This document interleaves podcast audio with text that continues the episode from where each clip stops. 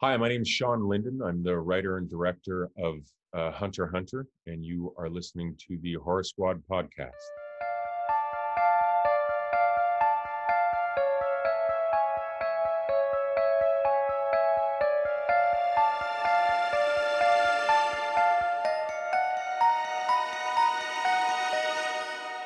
Hello, everyone, and welcome back to the Horror Squad podcast. This is episode number 310, where tonight we are going to be talking about Pet Sematary Bloodlines from 2023, our very last review for 2023, before, of course, our year ender next week. But happy new year, everybody. What are we at? New Year's Eve when this episode releases, or Yeah, somewhere so. close, Mm, to, that? So happy new year, everyone. Of course, this is our last episode before 2024. So yeah, it's been quite a year. We will reflect on all of it, of course, in next week's year ender episode. We are unfortunately Toddless tonight. He is feeling under the weather, so we wish him uh, the best and a speedy recovery. He should be back for next week's episode, our of course year ender list.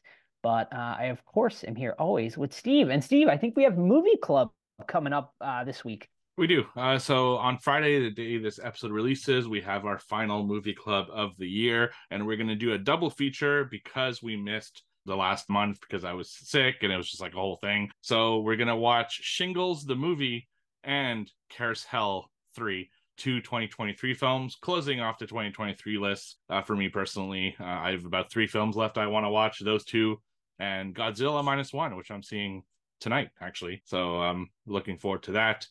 And I have to first, before we get into it, congratulate myself on winning trivia this year by Todd not being here. He obviously is making me win by default. So I'm the champion. No, I'm kidding. We, I wouldn't do that. Like, I, I think that's totally unfair. So we're going to have our final showdown on ne- next week's episode on our big top 10 of the year list, which I'm super excited about.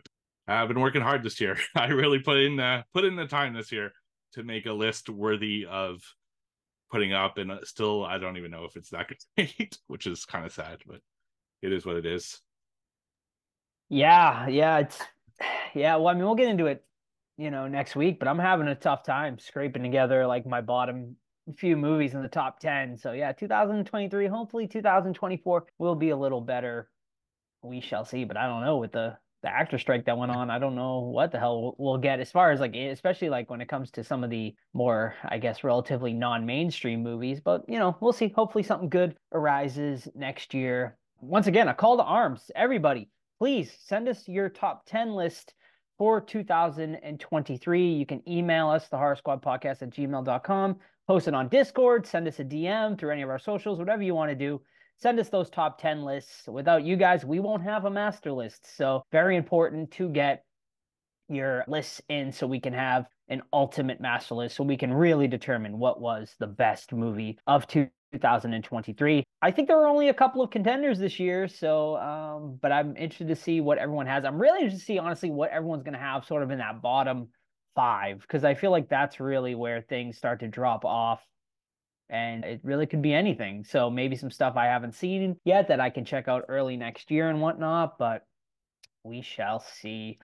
I uh, first of 2024, I think is going to be Night Swim. That movie is being heavily, heavily advertised, and it looks terrible. So it, it does uh, it doesn't look good at all like i'm not interested in it whatsoever uh, i'm probably going to see just what the reviews are if i'm going to go see it or not i think the first one on our schedule for 2024 to be actually reviewed is imaginary which is february i think but if Okay. night swim gets good buzz yeah maybe we'll check it out I don't think uh, so. no I- I, I don't think so either I doubt it. I doubt it very much. All right, before we get into what watched, a couple of dates to look out for for next year.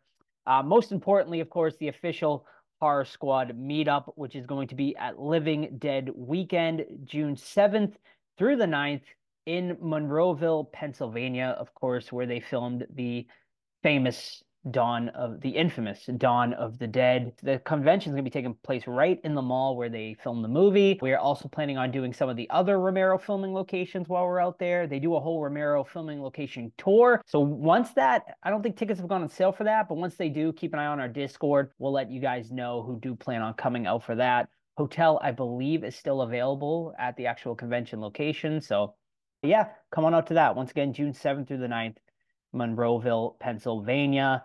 And in October, October 11th through 13th, 2024, we are planning another Hocus Pocus themed weekend in Salem, Massachusetts. A lot more info to come for that. It honestly hasn't even officially been announced yet, but we are giving you guys the first dibs to go and get your hotels and everything because that shit books fast, as you guys know who maybe have ever been to Salem. But we wanted to give those two very important dates out now. So you guys have plenty of time to go to one or both uh, of the events. And there'll be a lot of other things uh, as well. Me personally, I'll be hitting up Monster Mania in March. That's March 8th through the 10th in Cherry Hill, New Jersey. And I also plan on going to Texas Frightmare weekend again this year, which is in May 17th through the 19th in Dallas, Texas area. So hopefully I'll see you guys at one of our big two events, or if not, maybe I'll see you at a convention this year. What about you, Steve? You plan anything else big this year? Any uh, conventions or anything? yeah, I'm planning to go. So they're doing a brand new Stephen King convention at the end of October in Las Vegas, Nevada. I do have tickets for the convention, but I haven't like fully planned a trip yet. I'm still kind of a wait and see what exactly they announce right now is more of a save the date so i don't really know what is kind of entailed but i do know that a lot of the biggest stephen king fans and collectors are all going because my wife is like really into that community so I'm expecting it to be something pretty big for Stephen King fans. So I have my like place. I mean, I'm not afraid of not getting a hotel in Las Vegas, so I'm not like super you know worried about that. So I'm kind of just waiting to see. But I should be there. That's the end of October, and I will be more than likely at Halloween Horror Nights in Orlando, probably near the end of September this year. Because the way I do it is I get an annual pass. So since it's good for one year exactly, one year I go late September and then a year after I go early September so I could be on the same path two years in a row. So that's what I'm going to do again this year. So yeah, those are the two things you could probably see me at on top of course of uh, Pennsylvania and uh, Salem. Very cool. Well, late September, that sounds you know, maybe I might need to make a Halloween Horror Nights uh, return then this year. Now you missed um, a, a, good one last year. yeah. yeah. Yeah. So yeah, I'd be yeah, I'd be excited to go, and I get an extra week vacation this year oh, too. So nice. you know, might might be in the cards. Might be in the cards. Yeah, my, yeah, I got an extra week, so nice. three weeks. Another five years, I'll get four. So you know, keep keep plugging along. Excellent. We'll see what happens, but uh, all right, yeah, I think that's about it. Then we hope to see you guys at some of those exciting events uh, next year, and I'm sure other things are going to pop up along the way for sure. So keep an eye. Of course, once again, join the Discord. That's the best way to, if you haven't already, to keep up with the podcast. When we're not on the pod, when you're not listening every week, you can be part of the community every single day because there's always something exciting going on over there. All right, Steve, let's get into what watched now. What you've been watching? I know you've been you've been plugging away at that mm-hmm. 2023 list, so I'm sure you get some of those. Yeah, I'm actually going to do three tonight because since it is the last week before 2023 list, I'm going to talk about three films that maybe could go on people's lists. You know, I'm really kind of doing kind of my final push to that list. I had a list of things I wanted to watch in the last kind of month, and I've, I mean, I'm down to three. So, and I'm going to hit one tonight with Godzilla, which from all everything I hear could be my number one, like just based off what I've heard. So I'm very, very curious about that movie. And these three that I'm going to talk about were also on that kind of short list that I've heard people talk about. Uh, the first one is one, quite honestly, I totally forgotten had come out this year until I was reminded recently. And that is the spin off uh, Bird Box Barcelona course 2023 film which is over on netflix. So this film is a spanish movie of course which takes place in the same world as bird box but they're not related in any other way. It's just kind of in the same place just on another continent. This story is about you know it's a group of people and they're going through the apocalypse like all the others. You know they're blindfolded because if the monsters uh, if you see the monsters, then they make you commit suicide. That's kind of what their deal is if you don't remember Bird Box. And pretty early on, you find out that there are some people who are immune to this. So they can see the monsters. And in fact, they can see more than the monsters. They see something that they perceive to be divine. So they become kind of this religious sect that's trying to take people out uh, that aren't immune to this kind of monster seeing thing. And that's kind of the story is of this group trying to go from place to place, survive, and also to avoid this religious sect that's kind of going around Barcelona. So there there's some good and some bad in this one. The first 30 minutes is actually really awesome. A lot of kills. It reminds you just how fucking brutal the suicides are when people see the monsters. And there's a twist, which I'm not going to say because it is a 2023 film, pretty early in the film that got me really interested for what would happen next because uh, I really didn't see it coming. And I thought it was an interesting take on the bird box kind of mythology. Unfortunately, the other hour and 10 minutes, not a whole lot goes on. You know, it's just very predictable. It's got these long lulls where they're just kind of discussing uh, discussing things. The kills aren't that good anymore. Like a lot of the characters either don't die or they die in ways that aren't interesting. And honestly, it kind of lost me at that point. If you're into the Bird Box like franchise, I guess at this point, I would recommend checking it out because it does delve deeper into the mythology. You do get to know a little bit more about what exactly is happening. Plus, you get to see kind of this religious sect and what they believe in, which is pretty fascinating. So, I would watch it if you're a Bird Box fan. If you're not, if you didn't like Bird Box, I would probably avoid this one. So that's Bird Box Barcelona 2023 over on Netflix. I gave it two out of five stars. Yeah, I think uh I don't think I ever need to watch that, you know. so I think I'll definitely pass on that one. All right, uh, my first one tonight is actually a rewatch. Didn't you know? like I say, I kind of slacked on Christmas horror this year, other than the movies we kind of watched uh, for the podcast. But one I did decide to watch on Christmas Eve was Better Watch Out. It's one that I've all you know haven't watched in a long time, and I did want to revisit and maybe one we will end up revisiting for the podcast next year or something like that. But I didn't want to wait. So yeah, this one is about a it's tough to kind of describe without spoiling too much, but I will say without spoiling, it's about a young boy who kind of has an obsession with his babysitter. And one night he decides to sort of take that obsession to, you know, dark sort of territory set around uh, Christmas time and a Christmas backdrop. I gotta say, this movie held up for me really well. I still thought it was great. I still think there's some heavily, uh, there's a couple of like pretty disturbing scenes, but nothing that's shown on camera. It's kind of all sort of. I was it's like it's not it's it's not like gory or anything like that. It's all sort of implied, which I thought was kind of you know for this movie I think it worked well. It, it didn't need to kind of be you know thrown at you. The main kid is uh, t- is great as sort of your your villain. He is a person you despise and root against but he plays it so well. And yeah like i said i, I think it held up.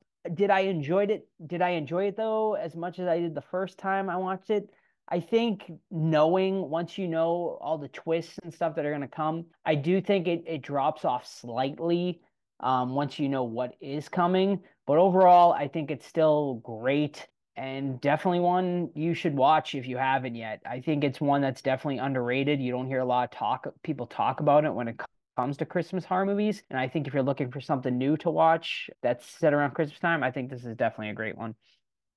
So that's you bet uh, better watch out from 2016 and I don't even remember where I watched it, but I think it it is definitely available somewhere. Oh, all right. And you can watch it on Tubi. It's free on Excellent. Tubi. Awesome. Tubi, just the best. All right, cool. So my next one is another 2023 film that I watched over on VOD, and it's called Enys Men. So this is one that I just saw on a lot of lists. Like people are starting to post their lists on like Twitter and on Instagram and stuff. And I'm like, I haven't heard anything about this. So, you know, I was gonna okay, well, I'll check it out. But before I did, I went on Letterboxd and I looked at a few of the reviews just to get an idea of what I was getting into. The very first review I see is like this is basically a 1970s version of Skinamarink. I'm like, oh fuck.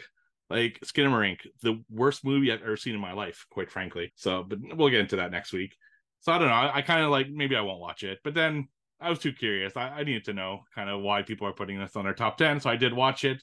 It's the story of a woman. She lives on an island. She's kind of a scientist. She um, goes about her day every day and she just takes notes about kind of the plants on the island and the fish life. And she's just kind of taking care of the island and studying kind of the effects of certain things on that island. It used to be a mining colony and things like that. So she's just looking at the flowers and how it's recovering from that mining colony that used to be there.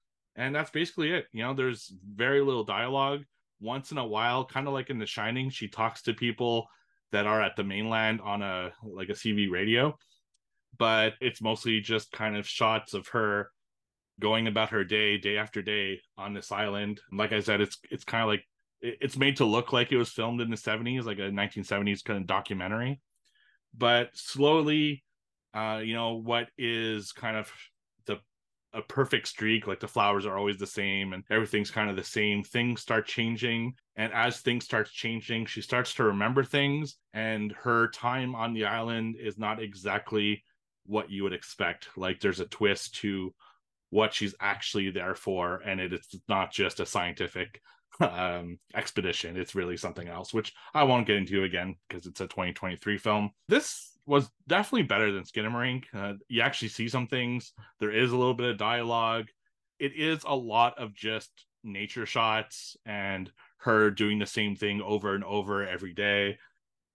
But it does slowly delve into something that gets into a pretty clever reveal, I would say. I can't, and it's also 91 minutes, which is way better than two hours. Like, you know, it's, I was already starting to feel it after the first hour. So the fact it didn't go on another hour is probably a plus. I didn't like it personally. Uh, I thought it was just a little bit too much of nothing, but it is definitely a step up over things like Outwaters and Skin and Skinamarink, in my opinion. Like a lot of people are making it number one of the year. My opinion, this is not really my jam. So I gave it one and a half stars out of five, and that is Enys Men. In Canada, at least, it's only on VOD. I don't know in the US. All righty, that's one I, I I'm still gonna check out because uh I don't know why. I just I feel like it might be more up my alley, but we'll yeah, see. It kind of gave me Lighthouse vibes a little bit. Yeah, uh, but from the '70s perspective, as opposed to like the you know 30s. Uh, mm-hmm. It's just because there's no one else really to play off. It is very slow at times. Yeah. yeah, yeah. yeah. I'll have to I'll I'll have to be in the right mind frame for sure for that one, but I'll I'll give it a shot. All right. My last one tonight is unfortunately Todd is not here, but I did finally, after months and months of holding off, uh, slacking, I watched Dinosaur Prison, which you can watch over on Tubi, 2023 release. This one is about uh, a group of women who find themselves at a prison that we come to find is housed with these dinosaurs that are they're doing sort of these experiments on to sort of make them into even more powerful dinosaurs. Some have, you know, invisibility. You know, they come up with basically they're coming up with like all this technology to make these prehistoric dinosaurs even more powerful and whatnot. Housed by a guy who looks like Willy Wonka, who is sort of your tour guide and yeah, uh, you know, and that's really about it. The dinosaurs do eventually, of course, find a way to break out of this prison, and insanity ensues from there. You know, this is basically what you would expect from a movie titled Dinosaur Prison. It's obviously very low budget, but I will say the CGI isn't bad for like a type of movie for a really low budget movie like this. Like it's not great dinosaur CGI, but it's acceptable.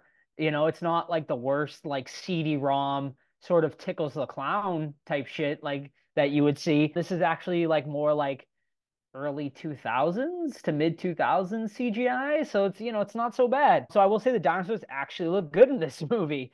So that does help uh, this movie a lot. I will say the the first half of this movie though man is a real chore to get through because just there's like nothing interesting happening. It's just like really poor actors. Um, you know, the women are attractive, but they're not very good actors, so they're just kind of walking around with this guy who looks like Willy Wonka in a completely empty prison while he just sort of explains stuff for like 40 minutes about like what they're doing with the dinosaurs. And you see a CGI dinosaur once in a while behind the prison behind the uh the jail cell but it's just like really fucking boring but I will say once we actually get to the breakout which is you know about 50 minutes 45 50 minutes in the movie and the movie's only like an hour and 10 minutes so um, you know, the last half hour does get pretty entertaining once they finally do break out. You know, there's actually like pretty fun stuff here. Uh, there's like a guy whose sword catches on fire and he fights an invisible dinosaur, which was actually pretty cool. Um, I found that to be probably one of the most entertaining scenes.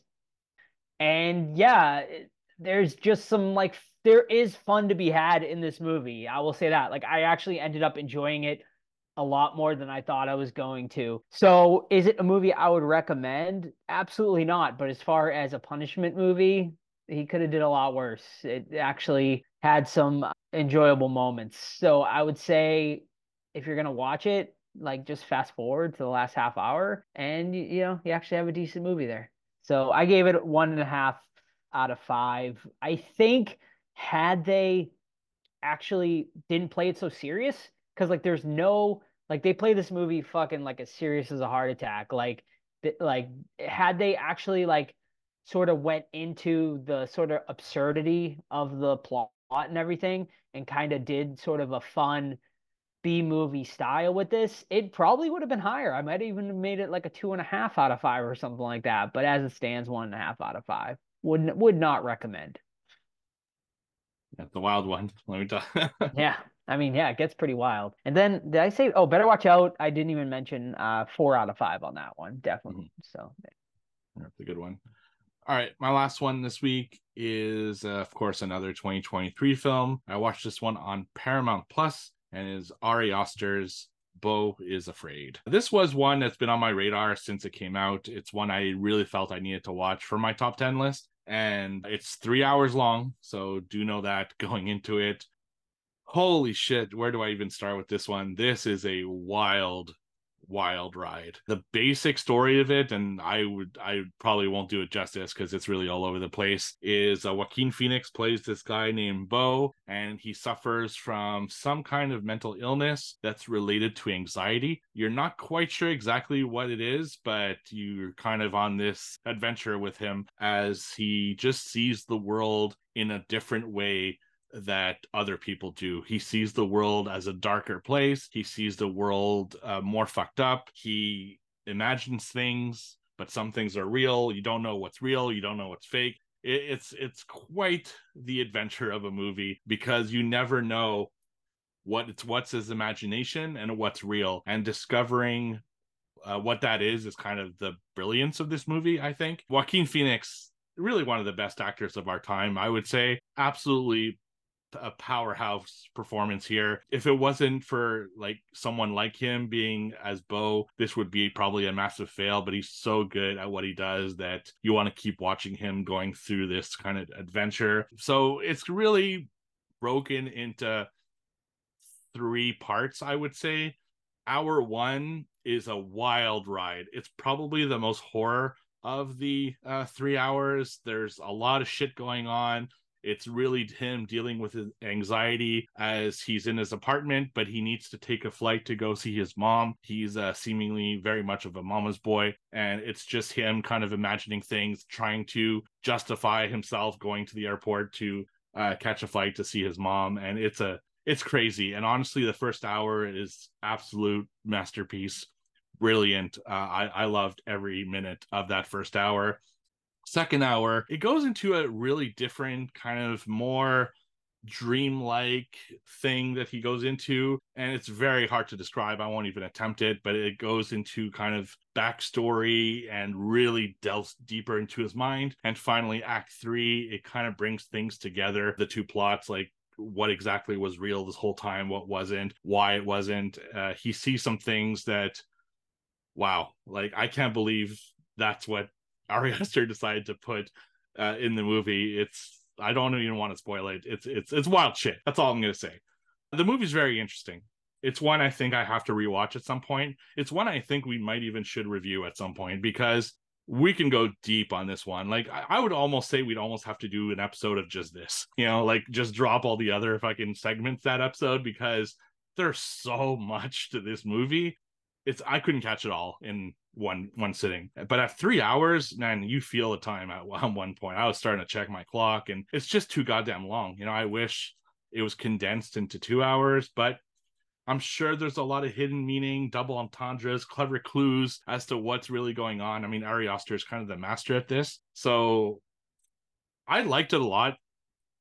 I didn't love it as of right now. Maybe, and this is true to all Ari Aster's films, maybe in a week I'll feel differently because it's the type he's the type of director that his shit just like stays in your head and you keep thinking about it and you keep like making theories in your mind. It's it's really interesting the way he does his films. I felt that way with Hereditary. I felt that way with Midsommar, and I feel that way. I think with this one. I only watched it yesterday, but as it stands right now, a day after watching it, uh, I gave it a three out of five just because it's way too long. It gets really too weird in the second half. So worth watching, probably worth reviewing.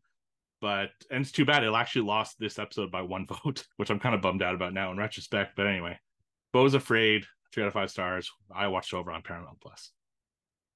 Is it horror enough? Should I watch it before the year? I, I, think so. I think it's horror Okay. enough. Like there's there's definitely some horror elements in here that would make it qualify as horror. It's horror like Midsommar was kind of horror. You know, it's not Yeah, super overtly horror. It just right. there's very horrific themes that happen throughout the movie. Yeah, that's one I definitely want to check out because I feel like if anything's going to make my top 10 Yeah. at this point, that is maybe one that would sneak in. I'm very interested though to hear your thoughts on Godzilla once you Mhm. finally go and see it. I just want to know if it's, I mean, it is a creature feature, right? So I feel It like is. it should be on a horror list, but you know, I don't know. Yeah, the It could be Beau's closer to Afraid. sort of Kong versus Godzilla where it's more actiony. I don't know. We'll see. Yeah, Beau's Afraid and Godzilla were the two I really wanted to see before I made my list, just Mhm. because I thought they could be contenders. Beau's not making it right now. We'll see about Godzilla. So I'm curious because I, I I still don't feel great about my list, and I'm Mhm. bummed out about it. You know, it's like I'm trying. Yeah. Alrighty then. Very good. So I guess uh so once again, no trivia tonight. So a bit of a shortened episode due to Todd's illness, but once again, year ender next year, we are excited. But let's get into it. Our main event of the evening. Based on your votes, this one won. Pet Sematary Bloodlines from 2023. You can catch this one currently streaming over on Paramount Plus, directed by Lindsey Anderson Beer, starring Henry Thomas, David Duchovny, Samantha Mathis, Pam Grier, Jackson White, and Natalie Alyn Lind. So, pretty solid cast there, actually. Plot synopsis In 1969, a young Judd Crandall and his childhood friends band together to confront an ancient evil that has gripped their hometown of Ludlow. Steve, would you like to add a little more to that? I personally was a little confused about this plot line, so maybe you Um, can give me something. The, the the the gist of the story, as far as I understood it, is so J- Judd is about to join the Peace Corps, and uh, one of his best friends just came back from Vietnam, and he seems to have some kind of severe PTSD. But some of the residents of the town realize that that is not what PTSD looks like. That looks like someone used the fucking pet cemetery like they weren't supposed to because there's a committee that kind of oversees the town that makes sure that people don't use the pet cemetery for it to do exactly that. Uh, David Duchovny is the father who would have seemingly brought back Timmy, I think is his name, uh, the the guy who just came back from Vietnam, who I guess had been killed or committed suicide. I'm not sure how he got the body; they didn't really explain it, and he buried him in Pet Cemetery.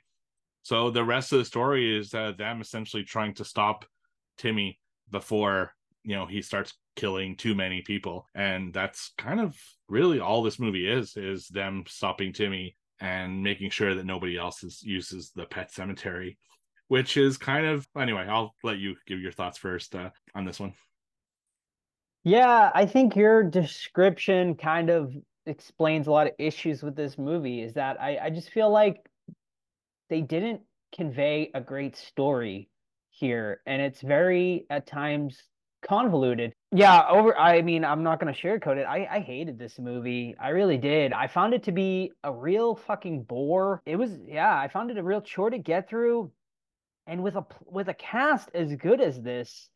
I mean, I think this is a perfect example of you can have a great cast, but if you don't have a good story, man, you're not going to have a good movie. I mean, the cast is good here too. Like Henry Thomas is the dad, you know, is great. Dana Duchovny is sort of the the creepy neighbor, does a solid job.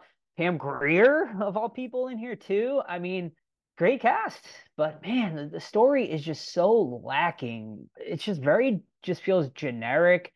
And one of my biggest issues is this is like a Pet Sematary origin story, but they introduce stuff and rules that like wasn't introduced in any of the other Pet Sematary movies that just didn't make sense to me. Like uh, shooting them in the eyes, which was never a fucking thing in any of the other Pet Sematary movies. Judd doesn't even mention that in the original Pet Sematary, which is something you think he would have mentioned considering it was a big plot point in this movie of like how you're supposed to defeat these things. Also, like they they seemed to be more like zombies than anything in this movie, which I guess they're sort of supposed to be zombies, but really they're just supposed to be these evil sort of you know Native American like demons that are brought back, right? Because they're they're buried in this Native American burial ground, and the things that come back is supposed to be right this sort of ancient evil that comes out. But like in this one, they kind of become like like they feast on flesh and body parts and stuff. I mean, that was not really a plot point in any of the other Pet Sematary movies. They're just supposed to be these beings that come back but are just pure evil, like demon like, which did not is not what they did in this movie. Um so are we to believe that the origins like changed? Like no, like it just made no fucking sense. So yeah, I mean I can go into a lot more. I mean I had a lot of issue, a lot more issues, but overall, like I, I just really disliked this movie. Yeah, uh, so I'm actually the one who picked it for uh, the vote, but based only off the fact that it's a Pet Sematary movie and nobody talked about it when it came out. So I was just curious. It was on my list anyway. Uh, I quite honestly did not think it would win. I was kind of surprised that it did, and I'm kind of sad about now because the other two movies were fucking like way better to discuss. But it is with this, so we're here to discuss it, so we will. So my issue with it, and I didn't like it either, just for the record. Uh, I thought it was also boring and confusing and a waste of a film, you know, a waste of the Pet Sematary name. So this, what attracted me to this movie to begin with, is to get Judd's backstory and to see kind of Judd's story play out because he does mention this story in Pet Sematary in the first movie. But quite honestly, I don't feel like this was Judd's film. I thought the better film was from the and Americans call it the Native American uh, people in the town. We, we call them Indigenous in Canada. So there's a brother and sister who live there, and they're one of the brother is also part of the friend group with Timmy, Judd, and this guy. And they had a better story of like, you know, what's going on with the pet cemetery and kind of the way they assess the situation. They're more of it of a this is a shithole town, we need to get out of it uh, kind of story. Whereas Judd's story is that he wants to join the Peace Corps. And the reason he hasn't been drafted is because his dad made some kind of deal where he paid off for him not to be drafted. And that's what Timmy and David Duchovny's character are kind of pissed off about is that they feel his privilege kept him out of the draft and he's jealous that his son went to war and became, you know, so fucked up and uh, Judd didn't. So that's kind of, you know, there, there's a lot of themes that they could have gone with that just, it didn't go anywhere, uh, you know, anywhere interesting. Cause in the end, it was just Timmy almost as a slasher which didn't really even feel that zombified. And you said they're kind of zombies. He just felt like a angry person. Yeah, it didn't. It didn't feel like the resurrections from the other Pet Sematary movies. It just felt like he was just an angry dude killing people, and that, that was a problem to me.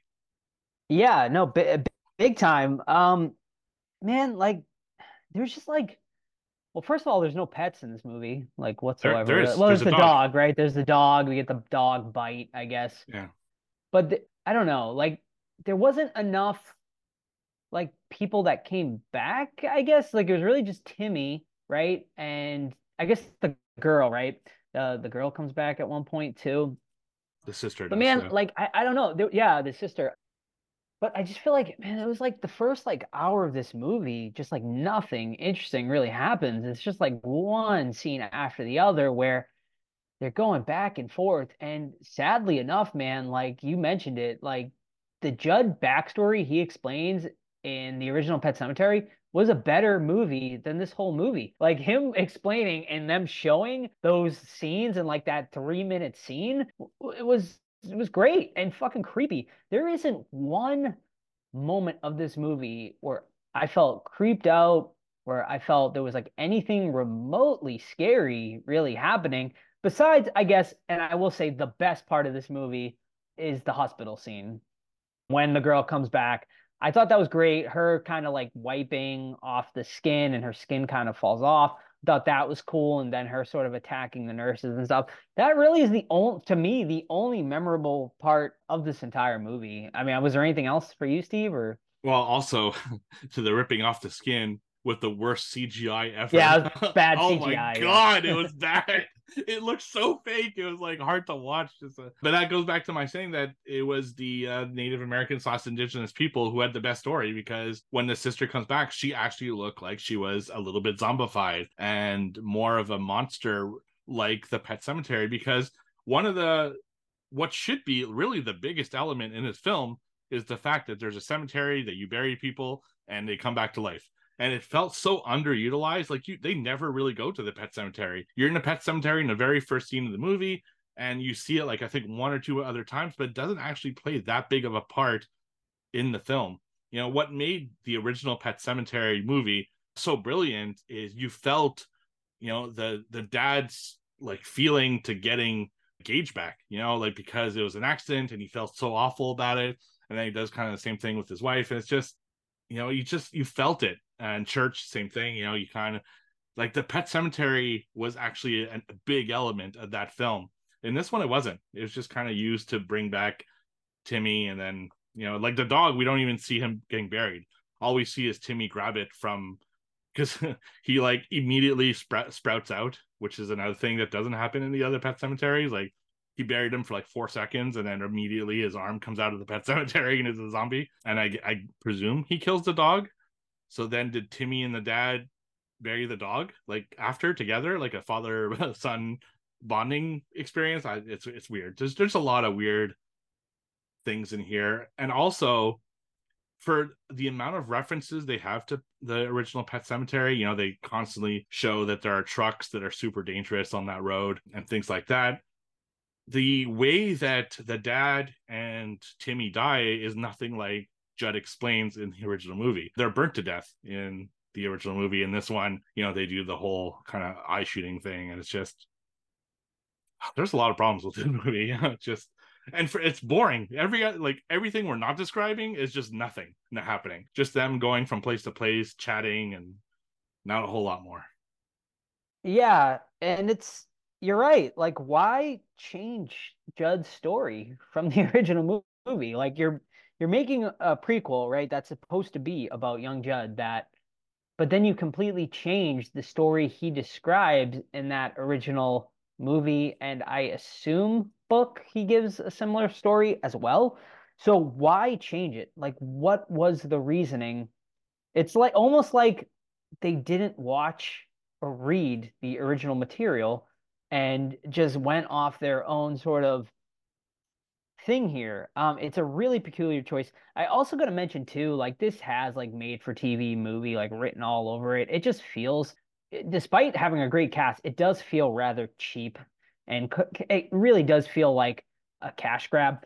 But who who also like asked for this? Like no one, right? Like like no one was asking for a movie this type this movie. So it, it's just like a peculiar, uh, pe- really peculiar choice as well to sort of even make this, especially like after how poorly. I mean, I don't know. This is a, this is a great question, actually. I mean, did you enjoy this more than the remake? Because the remake was pretty bad in its own right, but I, I think I like the remake, you know, better than than this.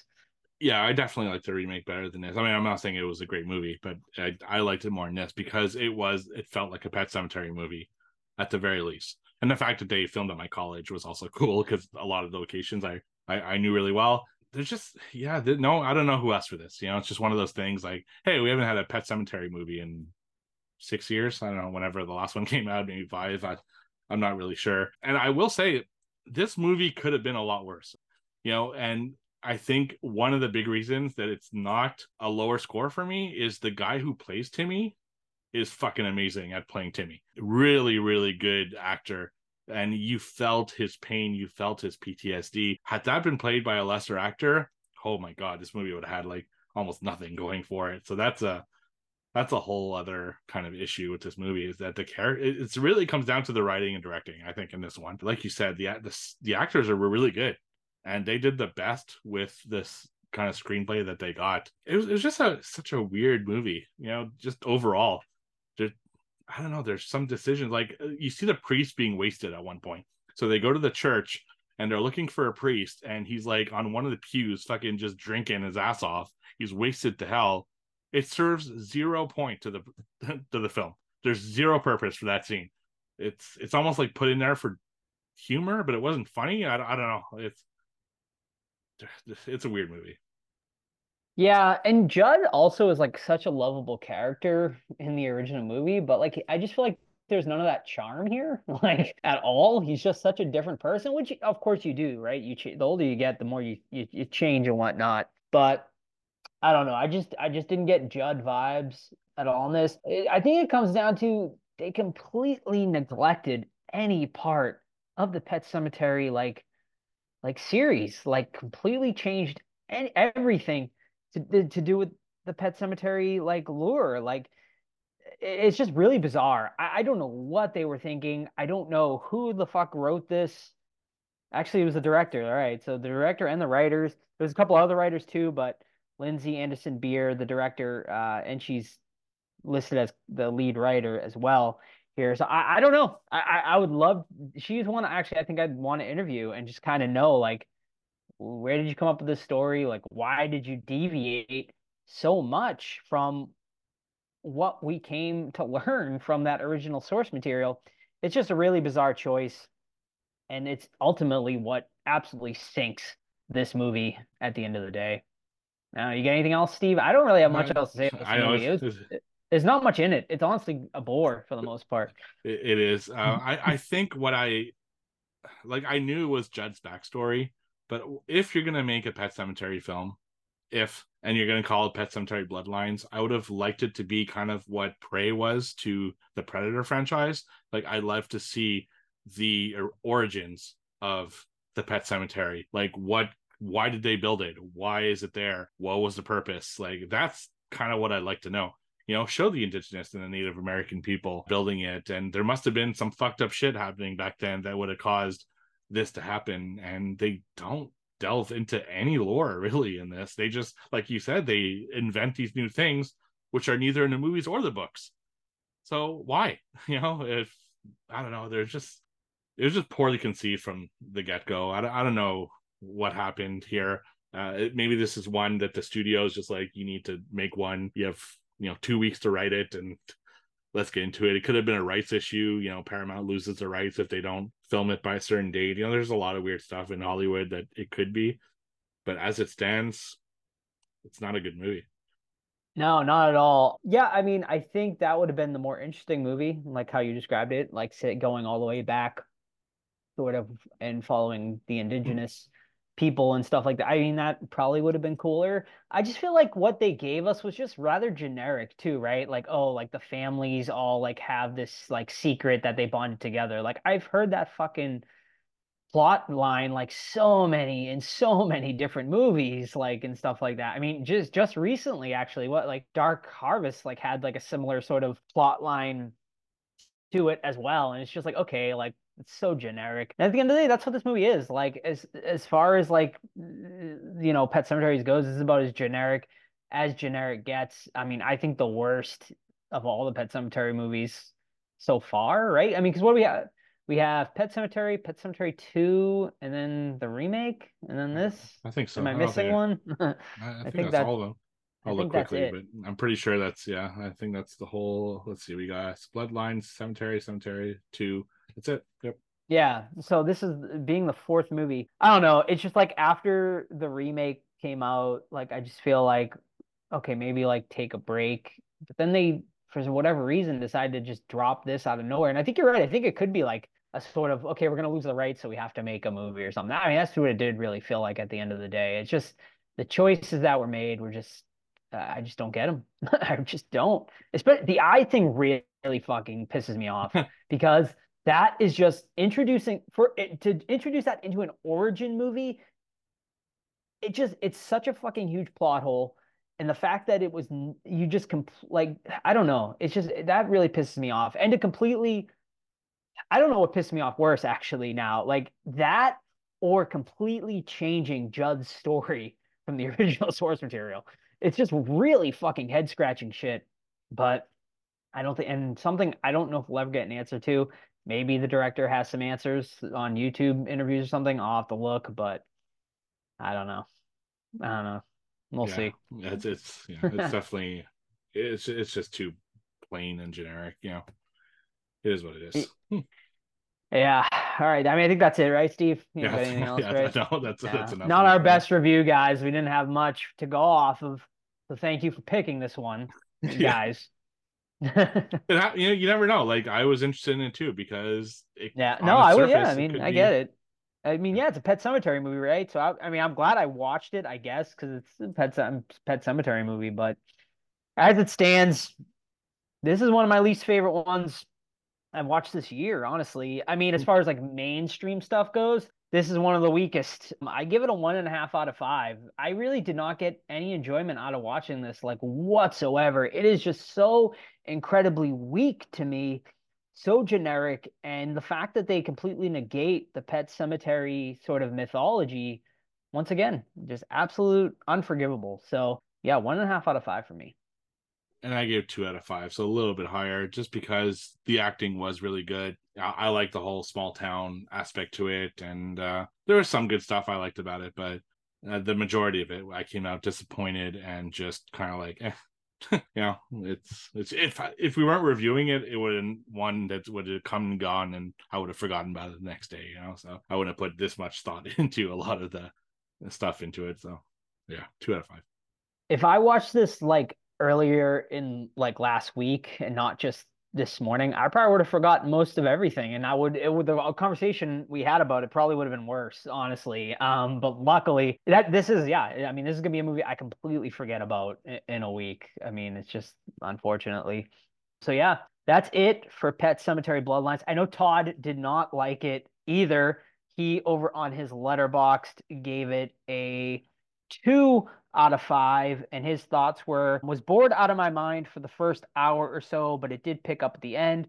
Overall a miss but i do think the actor that played timmy gave a really strong performance. He portrayed being fucked up slash dead very well. So there you go. I think so yeah kind of uh, on the lines of with you steve there uh, like timmy's performance like i mean if this movie had all no name actors in it like man, this movie could have been like a half star to a star movie. Thank God they actually got some good actors in this to bring it up a little bit and make it at least tolerable to watch. But that's going to be it, guys, for this week's episode. We hope you enjoyed our review of Pet Sematary Bloodlines. Thank you once again for voting for it. Well, just thank you for voting, I guess. yeah. uh, thank you for voting and always contributing to the podcast. We do appreciate that part of it. In the meantime, you can keep up with the podcast Facebook, Twitter, Instagram, threads. We are on all the social medias.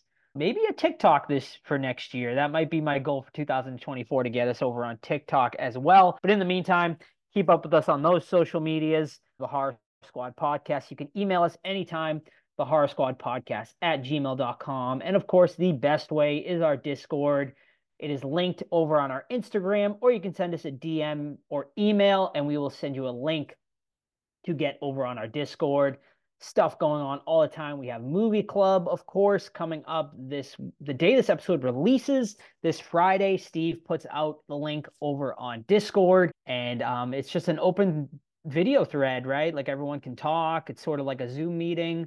So yeah, it's a it's a really fun time. We are doing what movie, Steve? Shingles, the movie, and Carousel 3. All right. So if you want to watch some fun B movies, those are the kind you want to watch with a group. Get on over and join the movie club for this month. Uh, don't forget important dates. The official Horror Squad meetup, June 7th through the 9th in Monroeville, Pennsylvania, and October 11th through the 13th in Salem, Massachusetts, our Hocus Pocus event. We hope you can make it out to either one of those events. Also, please, if you haven't already, leave us a five star review on your favorite podcast app. We would really appreciate that. And if you want to represent the pod in in uh, the best way, buy merch. We have everything: sweaters, t-shirts, pillows, everything, coffee mugs, whole bunch of fun stuff over there. We got a bunch of fun designs. Uh, teepublic.com, uh, the Horror Squad podcast. It is linked as well over on our Instagram. So, yeah, that is it, guys. We'll see you next week for our year ender. Don't forget, send in those top 10 lists to us for our master list. And we'll see you guys next year. Once again, have a happy new year. Please celebrate responsibly and be safe. And we'll see you guys for our year ender next week. See ya. Bye.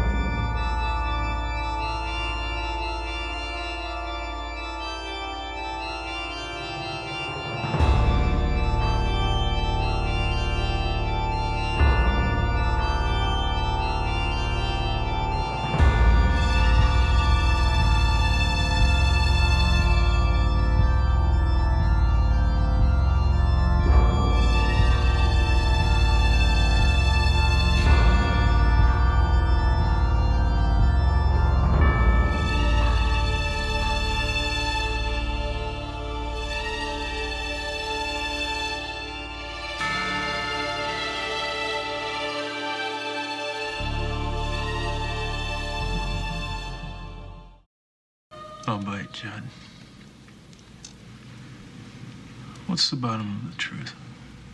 Well, sometimes that is better.